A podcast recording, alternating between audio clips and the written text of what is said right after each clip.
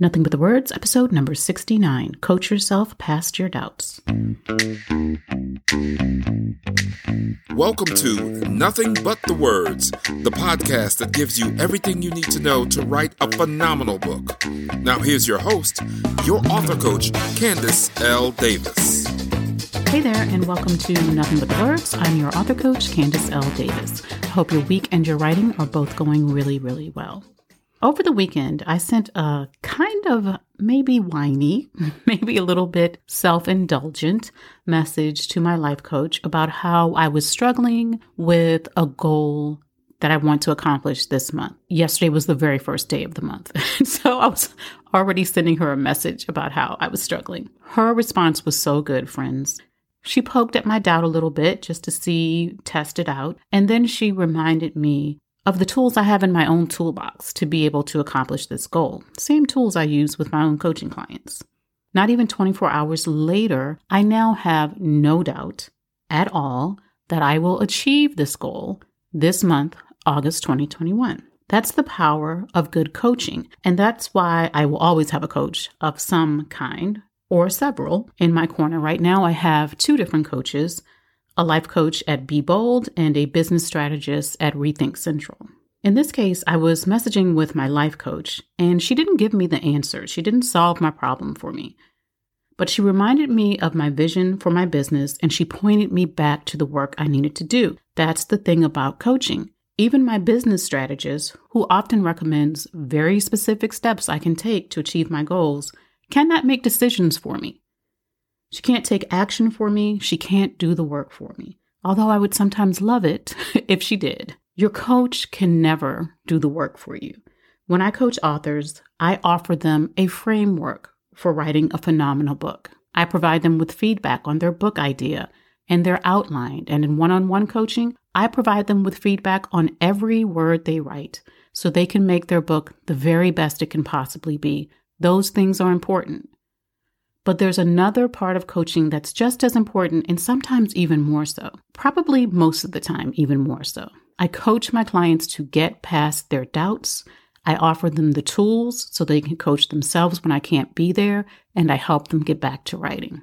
Now, if you have never had any doubts in the process of writing your book, congratulations. You are a complete unicorn, and I suggest you buy a lottery ticket. You're really, really lucky. But if you're just a regular human like me, I want to offer you some ways to get past the doubts that will inevitably come up as you're writing your book. Writing a world class book is not a small goal, it's a big goal. It's not necessarily complicated or difficult, but it is complex. There are lots of moving parts to writing and publishing your book. Writing your book is probably going to happen over the course of several weeks or months, so dealing with your doubts is not just going to be this one off, you did it, now you're good you will likely face different doubts along the way at different times. So, where do you start to deal with those doubts? Let's look at an example of an author who has some doubts about her book idea. She started writing, but every time she sits down to write some more, she thinks that there are already too many books on this subject. In fact, one of her mentors has written a book on this topic, and her mentor has a much bigger audience than she has. So, why would anyone, she wonders, want to read her book? Here's what I would have her do. Here's what I would have you do in a similar situation. And it's what I do. It's what I went through myself. My coach suggested it to me, and I went through every step of the process. As you can imagine, I believe in writing things down. For most of us, there's a deeper level of processing and understanding that comes from putting pen to paper. So I would recommend you write this exercise in a journal or wherever you want to write it down. Start by writing your vision for your book. This can be one sentence, a few sentences, whatever comes up for you. And then write down the next mini goal you need to achieve to get one step closer to making your vision for your book a reality. It could be as simple as writing 50 pages this month. Next, write down all the reasons why you cannot achieve this goal. Now, if you have no doubt that you can achieve it, is the goal big enough? And are you telling yourself the truth? write down the reasons you may not be able to achieve this goal. I don't have enough time. My kids keep interrupting me. My writing isn't that good anyway. I don't know where to start. Now, seriously, if you don't have any doubts, save this exercise for something else. But keep writing all those obstacles until you can't think of any more. For each obstacle, then, Write down exactly how you will deal with it, how you will break through that obstacle. So I don't have enough time might be solved by I'll write in my car on my lunch hour every day, or I'll get up half an hour earlier every day. My kids keep interrupting me is solved by enlisting your partner's help, writing while your kids are sleeping, or bribing the kids with an extra half hour of screen time. No judgment here. There's always a solution, though. There is a way over, around, or through every single obstacle, every single reason why you believe you can't accomplish this goal.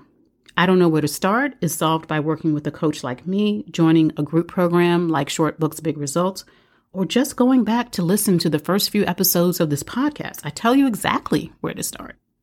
Here's the thing once you have a solution for every obstacle, they're no longer obstacles, they're just excuses. So keep this list of solutions close by. And whenever you find yourself making an excuse for not working to move your book closer to reality, look for the solution. You've written it down already. And if you haven't written it down, now's the time to do it. You'll have to do the hard work.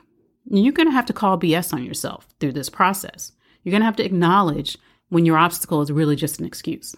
Review that list. Say the solutions out loud in response to your doubts when they come up. Train your brain to focus on those solutions immediately when the doubts arise. And then commit to accomplishing your next book goal, whatever it is 50 pages, whatever it is. Commit to accomplishing that book goal no matter what. Here's what my coach said to me about my doubts around my business goal for this month. What if you just decided you were going to achieve this goal in your business this month, no matter what? How you get there is irrelevant.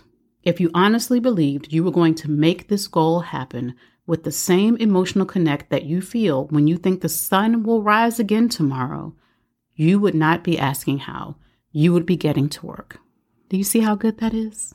Believe in your goal like you believe in the rising of the sun tomorrow, and then write accordingly. That is it, my friends. When you believe your success is inevitable, you cannot help but do the work. I invite you to try this process for yourself. If you do, DM me on Instagram at Candace L. Davis and let me know how it goes for you. It's really been a game changer for me. That's all for this episode, my friends. For more writing tips and inspiration, follow me on Instagram at Candace L. Davis. Thanks for listening to Nothing But the Words. I'm your author coach, Candace L. Davis, and I'll see you next time.